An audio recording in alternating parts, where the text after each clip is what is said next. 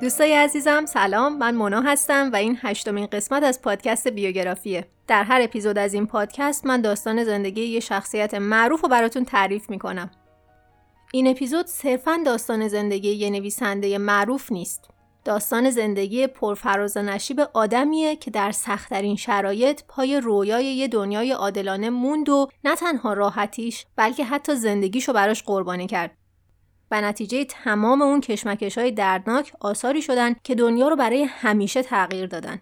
شما حتی اگر اسم جورج اورول رو هم نشنیده باشین حتما مفاهیمی رو که اون خلق کرده به گوشتون خورده. مفاهیمی مثل پلیس افکار، برادر بزرگ، اتاق شماره 101 اورول که توی اوایل قرن بیستم به دنیا اومد مرد تضادهای خارق‌العاده بود. اون سوسیالیستی بود که در یکی از برجسته ترین مدارس خصوصی بریتانیا تحصیل کرده بود. مدافع سرسخت مردم سرکوب شده بود اما در عین حال از کاتولیکا و همجنسگرایان متنفر بود. آتئیست دو آتیشه ای بود که در بستر مرگش درخواست مراسم تدفین مسیحی کرد. در این قسمت با من همراه بشین تا ببینید که شاهکارهای خارق‌العاده نتیجه زندگی‌های خارق‌العاده‌اند. اورول به ما نشون میده که هیچ شاهکاری از بطن یه زندگی معمولی بیمعنی خیلی اتفاقی و ناگهانی زاده نمیشه.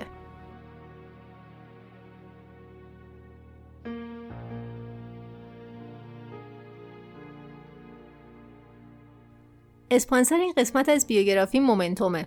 مومنتوم یه وبسایت آموزش بورسه که اصول بورس رو از مبتدی تا پیشرفته به صورت خیلی دقیق و راحت به هر کسی که می‌خواد وارد بورس بشه آموزش میده. یعنی اگه شما کسی هستین که هیچی از بورس نمی‌دونید می‌تونید با مومنتوم شروع کنید. اگرم از قبل آشنایی دارین و می‌خواین مطالب پیشرفته تری مثل تحلیل تکنیکال رو یاد بگیرید بازم مومنتوم برای شما مفیده. چهار تا دوره دارن دوره جامع ورود به بورس تحلیل تکنیکال و روانشناسی بازار جلسه اولم برای همه رایگانه مومنتوم برای شنونده های عزیز بیوگرافی یه هدیه در نظر گرفته هر شنونده عزیزی که با کد تخفیف بیوگرافی ثبت نام کنه 15 درصد تخفیف می‌گیره. آدرس سایتشون هست www.momentum.online لینک سایت و کد تخفیف رو در بخش توضیحات براتون قرار میدم.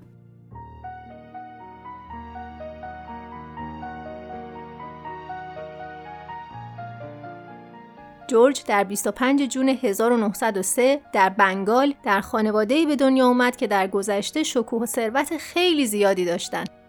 پدر پدر بزرگش بردهدار خیلی ثروتمندی بود که با دختری از یکی از خانواده های اعیونی ازدواج کرده بود و بعد مرگش پول خیلی زیادی برای خانوادهش باقی گذاشت تا باهاش به راحتی زندگی کنن. اما خب طبیعتا این پول به تدریج ته کشید و وقتی که جورج به دنیا اومد پدرش مجبور شده بود در هند مشغول خدمت برای امپراتوری بشه. اما با وجود همه اینا پدر و مادرش هر دو به شدت سعی می‌کردن طوری رفتار کنن که انگار هنوزم مثل گذشته های دور خیلی پول دارن. به گفته خود اورول اونا اتمسفری از فقر پر افاده ایجاد کرده بودن. البته در این مرحله اورول اورول نبود بلکه اسم واقعی اون اریک آرتور بلر بود. اون بعدها در سی سالگی اسم حرفه جورج اورول رو برای خودش انتخاب کرد. دو سال بعد از تولد جورج مادرش اونو خواهرش رو برداشت و به انگلیس برگشت. چون که مسلما اونا می‌تونستن تحصیلات بهتری اونجا داشته باشن. جورج کوچولو رو اول فرستادن به یه مدرسه کوچیک مسیحی. اما وقتی که 11 سالش شد مادرشون رو فرستاد به یه مدرسه با کلاس و معروف نزدیک دریا. این دقیقا از اونجور مدرسه ها بود که خانواده های با اصل و نسب و قابل احترام آقازاده هاشون رو میفرستادن. اما متاسفانه در این مرحله خانواده جورج انقدر فقیر بودن که در بین اون جمع اصلا قابل احترام محسوب نمی شدن و همکلاسی های جورج هم حتی یه لحظه بهش اجازه نمی‌دادن که این موضوع رو فراموش کنه. البته وقتی میگم فقیر یعنی بین خانواده های اعیون فقیر محسوب می شدن. خودش بعدها توی نوشته درباره روزای مدرسه اونو به زندگی در یک گودال تاریک که توی اون یه مشت افاده روی هم تلمبار شده بودن توصیف می‌کنه. دنیای زشتی که توی اون هر کسی در حال مجیزگویی بالاتر از خودش و خورد کردن و تحقیر کردن پایین تر از خودش بود. اما به هر ترتیب این مدرسه کارش رو درست حسابی انجام داد. تو سال 1917 جورج نوجوان آماده بود که بورس تحصیلی مدرسه معتبر اتون رو دریافت کنه. اگر یک کمی با فضای انگلیس آشنایی داشته باشین می‌دونین که رفتن به اتون یه اتفاق خیلی مهمه مدرسه اتون بهترین مدرسه خصوصی انگلیس و از قدیم معروف به مدرسه آقازاده ها بوده البته اتون معروف و باشکوه در تبدیل کردن جورج به یکی از ستونهای قابل احترام امپراتوری بریتانیا به طرز مفتزهانه شکست خورد. در همین دوران بود که اورول جوون انزجار از افراد صاحب منصب و که در سراسر زندگیش همراهش بود و شروع کرد و خودشو غرق در کارای نویسنده های سوسیالیست کرد. در نهایت وقتی که فارغ و تحصیل شد آماده بود که تمام این خودنمایی های چرند آریستوکراتیک رو برای همیشه بندازه دور.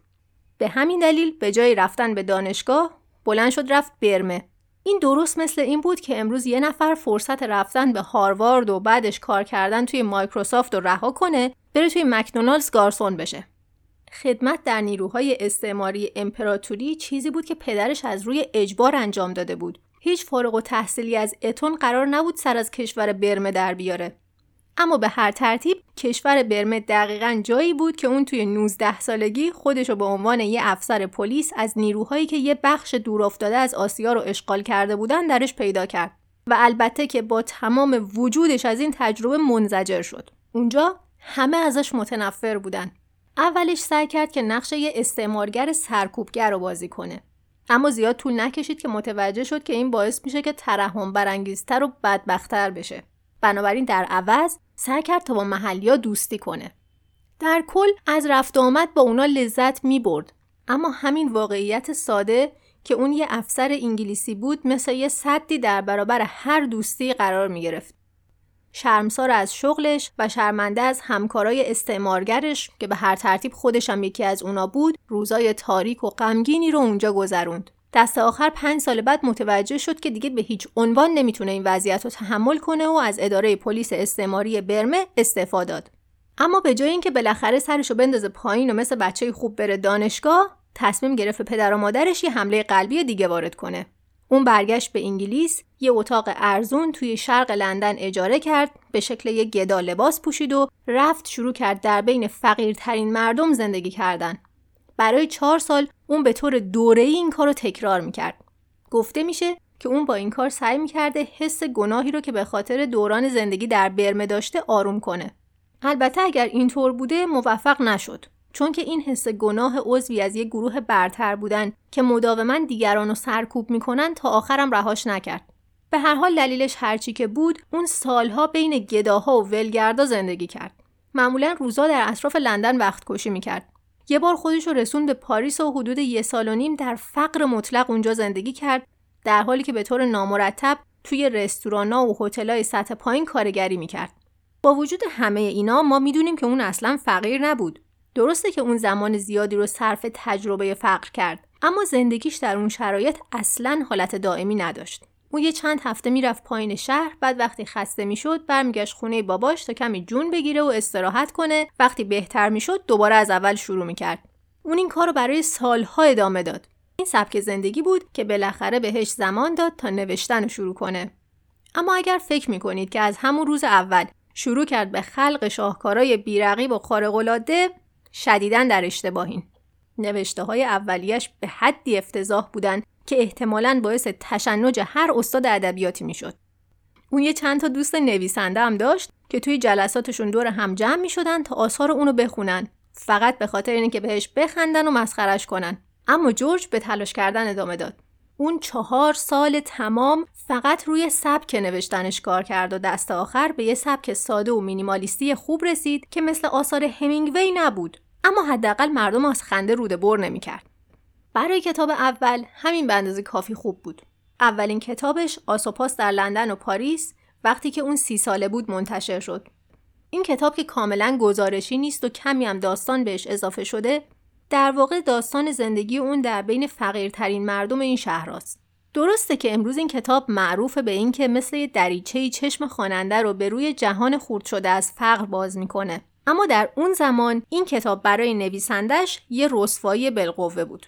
بنابراین اون تصمیم گرفت کتاب با اسم واقعی خودش چاپ نکنه و اینطوری بود که اون از آرتور بلر تبدیل شد به جورج اورول هرچند که کتاب فروش زیادی نداشت اما ریویوهای خوبی گرفت انقدر خوب که ناشر ازش خواست که اگر کتابای دیگه ای هم داره براش بیاره از اینجا به بعد در طی چند سال اون چند تا کتاب منتشر کرد که همه از تجربیات زندگی خودش بودن بعد از آسوپاس کتاب روزای برمئی چاپ شد که حمله سخت اورول به نظام استعماری بود.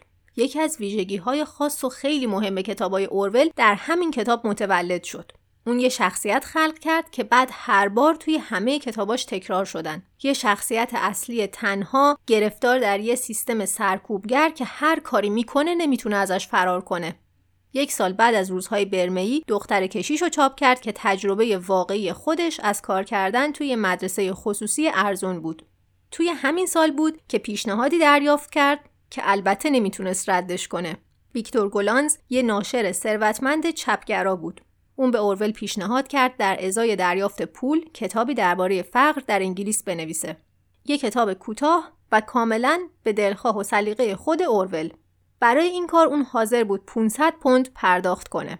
500 پوند اون سالا تقریبا برابر با 45 هزار دلار امروز میشه. جورج پیشنهاد و پذیرفت و دو ماه بعد رو در شمال انگلیس بین خانواده های کارگر معدن سپری کرد و مطلب جمع کرد. این مطالب و مشاهدات توی دستای اورول تبدیل شدن به اسکله ویگان. در این کتاب اورول خودش رو یه سوسیالیست معرفی کرد و تا آخر عمرم به اصول سوسیالیسم پایبند موند. و در عین حال سایر سوسیالیستای انگلیسی رو به باد انتقاد گرفت که بر پایه اصول اعتقاداتشون زندگی نمی‌کنن. ویکتور گولانز وقتی کتاب به دستش رسید انقدر ناراحت و ناامید شد که فقط در صورتی حاضر شد کتاب رو چاپ کنه که همراه باشه با یه مقدمه که توی اون مقدمه به طور خلاصه نوشته شده بود که این یارو خله به حرفاش توجه نکنید. با این وجود پول جورج رو پرداخت کرد. اونم پول رو گرفت و بلافاصله رفت با دوست دخترش ازدواج کرد.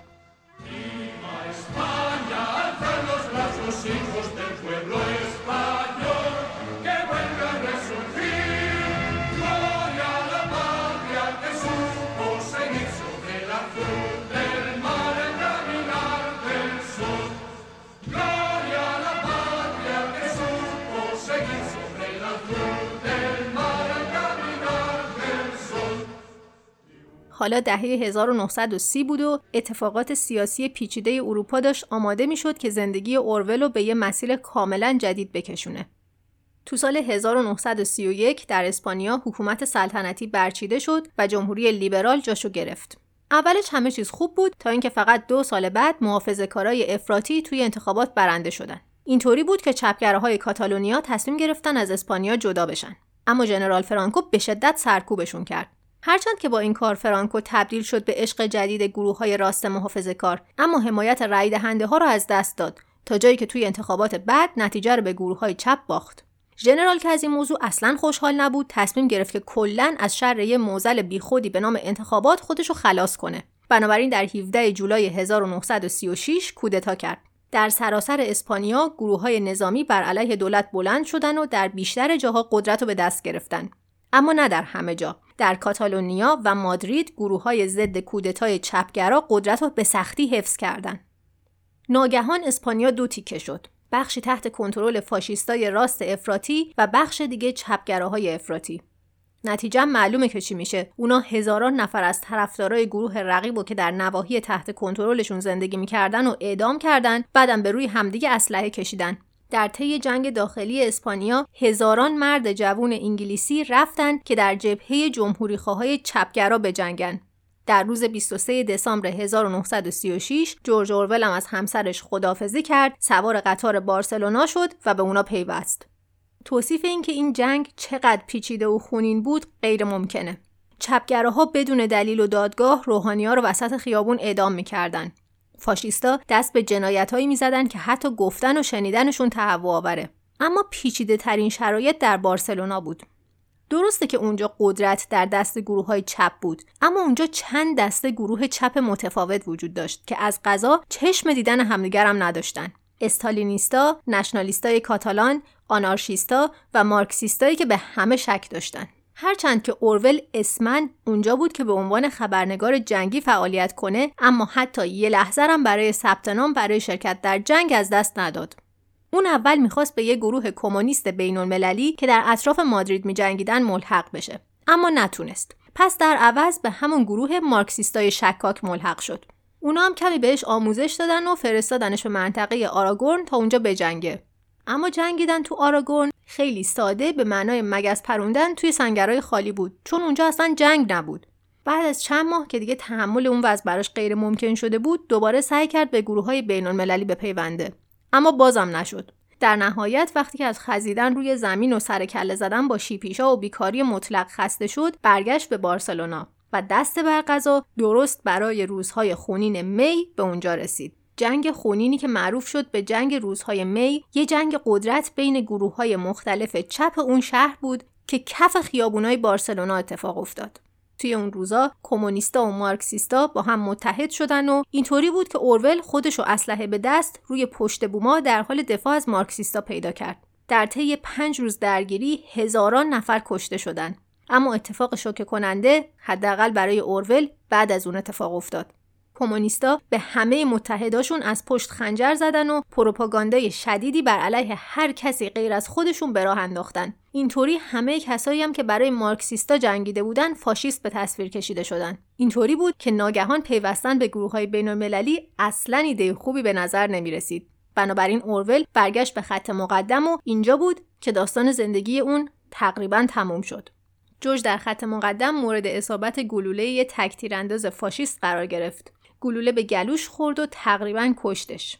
انقدر خون از دست داده بود که به نظر می رسید که حتما میره. اما خوشبختانه زنده موند با تارهای صوتی که برای همیشه آسیب دیده بودن. اونو به عقب جبهه فرستادن. درست برای زمانی که قرار بود همه چیز نابود بشه. اواخر ماه می 37 شهر دیگه به نقطه بی بازگشت رسیده بود. کمونیستا افتاده بودن به جون همه دشمناشون و همه رو از لب تیغ میگذروندن. مارکسیستا هم درست بالای لیستشون قرار داشتن. جورج با وجودی که هنوز به شدت زخمی و ضعیف بود متوجه شد که هیچ راهی به جز فرار نداره. اونم همین الان. حتی چند ساعت درنگم می‌تونست به قیمت جونش تموم بشه. پس خوشبختانه درست به موقع به فرانسه فرار کرد. در حالی که همه دوستا و همرزماش یا کشته یا زندانی شدن. اواخر جون بود که بالاخره موفق شد خودشو به خونه برسونه. حالا دیگه از دست کمونیستا و کاتالانا در امان بود اما تجربه جنگ اونو به یه مرد جدیدی تبدیل کرده بود. در حالی که هنوزم یه سوسیالیست متعهد بود اما نفرت گزنده ای از کمونیستا پیدا کرده بود و همین نفرت بود که خمیرمایه دو تا از مهمترین شاهکارهای زندگیش شد. در برگشت از جنگ اورول ادای احترام به کاتالونیا رو نوشت. که هرچند امروز یکی از بهترین قطعات گزارش جنگی محسوب میشه اما توی اون سالا این اثر به عنوان یک خیانت به مخاطبای چپگرایی که اون در طول سالها و به سختی برای خودش جمع کرده بود به حساب میومد این اثر با وجود اینکه ریویوهای خوبی دریافت کرد فقط 3 هزار تا کپی فروخت. اول آوریل 39 ژنرال فرانکو قدرت مطلق و در اسپانیا به دست گرفت. برای اورول این خبر فقط یه خبر بد دیگه بود در دو سالی که پر بود از انواع خبرهای بد. درست قبل از انتشار کتابش در 36 سالگی اورول به دلیل مشکلات تنفسی در بیمارستان بستری شد. تشخیص بیماری سل براش روشن کرد که وارد یه سراشیبی تند شده. تا اواسط اون سال اون بیمار مورد نفرت خوانندگانش و بسیار بدبین با آینده اروپا بود. وقتی که در 3 سپتامبر جنگ جهانی شروع شد، بدبینی اون اثبات شد. در پاییز سر کرد که به جنگ بره، اما چون سل داشت، ارتش نپذیرفتش. در نهایت دو سال بعد چون می‌خواست که هر طوری شده یک کاری بر ضد نازیا انجام بده به بخش پروپاگاندای رادیوی بی بی سی پیوست. امروز دوران کاری اون در بی بی سی یه دوران افسانه‌ایه. نه فقط به خاطر کاری که اونجا انجام می‌داد چون که همه اونا متاسفانه در بمبارونای لندن از بین رفتن بلکه به خاطر داستانایی که درباره اون دوران گفته میشه. مثلا معروفترین و شاید مهمترینش اینه که اتاق شکنجه ذهنی 101 در رمان 1984 یه اتاق واقعی بوده در ساختمان بی بی سی که اورول اونجا جلسه های طولانی داشته. به هر حال هیچ کدوم از این داستانا قابل اثبات نیستن. اما اورول اونجا دوران خیلی بدی داشت و آخر سرم بعد دو سال تحملش تموم شد و با شادی اونجا رو ترک کرد دیگه پشت سرش هم نگاه نکرد. به سال 44 که می‌رسیم با وجودی که اورول و همسرش تازه پسرشون ریچارد و فرزندی قبول کردن اما هر دو حال خیلی بدی داشتن و به شدت بیمار بودن. به علاوه در اون شرایط سخت هیچ انتشاراتی در انگلیس نبود که حاضر باشه رمان تازه اونو که یه داستان ساده درباره حیوانای یه مزرعه بود که بر علیه صاحبشون قیام کرده بودن و چاپ کنه. داستانی که فقط در ظاهر ساده بود. اما مهمترین چیزی که در سراسر داستان موج می‌زد انزجار از خیانت استالین به انقلاب روسیه بود. مزرعه حیوانات اولین از دو شاهکار انتهایی زندگی اون محسوب میشه. اما تو سال 44 این کتاب یه بحران بالقوه بود. مشکل اینجا بود که برای انگلیس استالین متحد جنگی محسوب می‌شد. بنابراین هیچ ناشری از ترس ضربه زدن به شرایط جنگی حاضر به چاپ کتاب نمی‌شد. دست آخر اورول یه ناشر آمریکایی پیدا کرد اما شرط اونا برای چاپ کتاب این بود که تا پایان جنگ صبر کنن. اونم قبول کرد و مزرعه حیوانات دست آخر در 17 آگوست 1945 راهی مغازه ها شد. کتاب از همون روز اول به طرز باور نکردنی پرفروش شد. یادتونه که آثار اورول معمولا حدود 4000 نسخه میفروختن. مزرعه حیوانات فقط در سال اول 250 هزار نسخه فروخت. دلیلش هرچی که بود ظاهرا خیلی بیشتر از احترام به کاتالونیا با مخاطبش ارتباط برقرار کرد. شاید دلیلش timing مناسب بود یا شاید هم به خاطر اینکه میشه از توش کلی نقل قول خوب در آورد. مثلا اونجایی که خوکا میگن که همه حیوانات با هم برابرن اما بعضی از سایرین برابرترن. هرچی که بود مزرعه حیوانات اون موفقیتی بود که اورول همیشه آرزوشو داشت. پول به سمتش سرازیر شد. معروف شد. حتی CIA باهاش تماس گرفت تا ازش اجازه بگیرن که کتابشو به روسی ترجمه کنن بعدم به داخل اتحاد جماهیر شوروی قاچاق کنن اما متاسفانه اون نتونست از هیچ کدوم از اینا لذت ببره. پنج ماه قبل از انتشار مزرعه حیوانات همسرش بر اثر سرطان از دنیا رفت. در حالی که جورج برای یه کاری از خونه بیرون رفته بود و حتی نتونست لحظه آخر کنار بسترش باشه. این در حالی بود که خودش هم هر روز با مرگ دست و پنجه نرم می‌کرد. توی اون روزای تاریک جورج اورول افسانه‌ای که حالا معروف و محبوب و پولدار شده بود از درون یه موجود تلخ و آشفته و عصبانی و مملو و از حس گناه بود.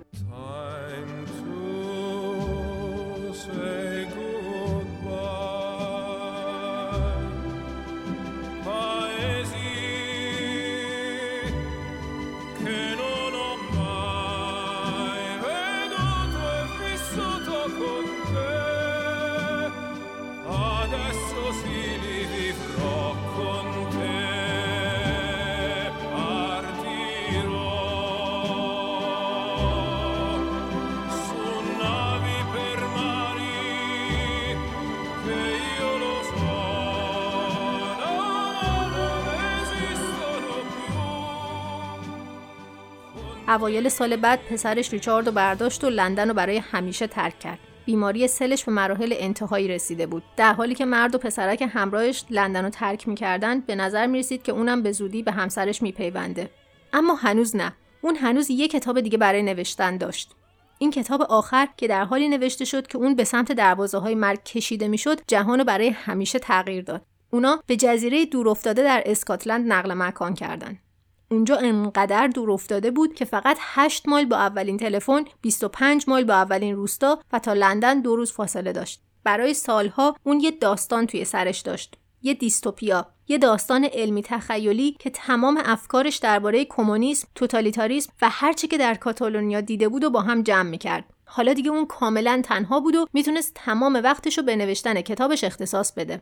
برای چند ماه بعد از اون اون روزی ده ساعت روی میز کوچیکش قوز کرد و زنجیره ای سیگار کشید و روی رمانش کار کرد تا اینکه دست آخر در فوریه 1948 اولین نسخه پیشنویس رو کامل کرد. معروفه که اون روز دو تا عدد آخر سال رو برعکس کرد و رسید به عنوان 1984. همینجا بود که از هوش رفت و تقریبا مرد. سریع به بیمارستان رسوندنش و اون مجبور شد درمانای وحشتناکی رو تحمل کنه فقط برای اینکه زنده بمونه. اونا هوا رو مستقیم به ریه‌ش تزریق می‌کردن. یه سری داروی آزمایشی بهش دادن که بهشون واکنش آلرژیک نشون داد و حالا به خاطر اونا داشت میمرد. اما به هر ترتیب اون تصمیم گرفته بود قبل از اینکه اینجا رو ترک کنه کتابش رو تموم کنه. بنابراین به کار کردن ادامه داد. اول سعی کرد یه دستیار تایپیست استخدام کنه. اما وقتی کسی پیدا نشد خودش روزا روی تخت بیمارستان میشست و کتابش رو تایپ می‌کرد. در حالی که هر روز داشت ضعیفتر می‌شد. پایان سال نسخه پیشنویس دوم رو هم تموم کرد و به خونش برگشت. اما دوباره انقدر حالش بد شد که این بار به یه آسایشگاه بیمارای سلی در حال مرگ فرستادنش. ژانویه 49 اون دیگه تقریبا آدم زنده نبود. اما تلاش خیلی زیادی برای زنده موندن می‌کرد. در نهایت در روز 8 جون کتاب 1984 منتشر شد. درست بلافاصله دعوا بر سر اینکه معنی مخفی پشت داستان چیه شروع شد. برای عدهای این تصویر بریتانیای زیر دیکتاتوری استالین بود که در اون نه تنها تمام حرکات بلکه حتی افکار مردم هم کنترل می‌شد و این به معنای جدایی نهایی اورول از گروه های چپگرای انگلیس بود برای عده دیگه این تنه دوباره بود به اتحاد جماهیر سوسیالیستی شوروی فقط این بار با زمینه تاریکتر و گزنده تر از مزرعه حیوانات بعضی اونو حمله به کلیسای کاتولیک و بعضی دیگه نشانه ای از نظم نوین جهانی بعد از جنگ جهانی دوم می‌دونستن. واقعیت اینه که بخش مهمی از خارق العاده بودن این کتاب به اینه که هر کسی می‌تونه هر جوری که دوست داره اونو تفسیر کنه. یه لیبرتاریان طرفدار بازار آزاد، یه آنارشیست افراطی، یه کمونیست ضد استالین، حتی یه بریتانیایی محافظه کار گند دماغ همه می‌تونن ادعا کنن که این کتاب برای اونا نوشته شده. اما متاسفانه هیچ کدوم فرصت نکردن که معنی واقعی داستان رو از تنها کسی که واقعا می‌دونست بپرسن. در 21 ژانویه 1950 جورج اورول در سن 46 سالگی به خاطر بیماری سل از دنیا رفت. کمتر از سه ماه قبلش با سونیا پرستار بچه قدیمی ریچارد الهام بخش کاراکتر فوقالعاده جولیا در 1984 ازدواج کرده بود. یکی از آخرین کارهای عجیبی که اون کرد این بود که درخواست یه مراسم تدفین مسیحی کرد. در حالی که همه عمرش یه آتئیست بود. انگار دست آخر نتونستی خدافزی سنتی رو رد کنه. هرچند که فرهنگ جهان هرگز با اون خدافزی نکرد. سونیا در دهه‌های بعد از مرگ همسرش مرتبا همه کارهای اون رو تجدید چاپ کرد. با تشکر از محبوبیت مزرعه حیوانات حالا مردم آماده بودند تا آثار با ارزش رو که قبلا بهشون بی توجهی کرده بودن و بخونن. وقتی که واقعا سال 1984 از راه رسید این اثر انقدر معروف بود که تمام سال همه رسانه ها مدام دربارش حرف می زدن. امروز اورول یه سوپرستار ادبیه یه نویسنده معروف که اسمش به اندازه همینگوی شناخته شده است. اما خودش و شخصیت مملو از تناقضش هنوزم هیچ جوری قابل طبقه بندی نیست. فقط کافیه کلمه Orwellian رو توی گوگل سرچ کنین. همزمان چپگراها و راستگراها برای توهین کردن به مخالفاشون از این کلمه استفاده می‌کنن. واقعیت اینه که اون در تمام دوران زندگی حرفه‌ایش حرفی رو که فکر می‌کرد درسته زد. حتی اگر به معنای گاز گرفتن دستی بود که بهش غذا داده بود یا حتی بازی کردن نقش وکیل مدافع شیطان در نهایت شاید ما نباید خیلی ساده به اون به عنوان یه نویسنده چپ یا راستگرا نگاه کنیم شاید اون فقط مردی بود که سعی کرد دست درویی رو هر جایی که می‌بینه رو کنه و هیچ وقت هم از باوراش درباره یه جامعه عادلانه کوتاه نیومد و هرگزم با هیچ کس معامله نکرد.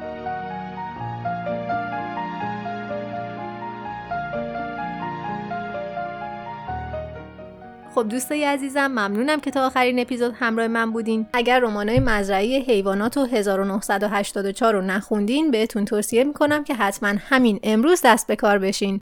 با اطمینان بهتون میگم که این دوتا رمان کوتاه شما رو شگفت زده می‌کنن. به هر حال اگر از شنیدن بیوگرافی لذت می‌برین اونو به سایرینم معرفی کنید. تا قسمت بعد خدا نگهدار.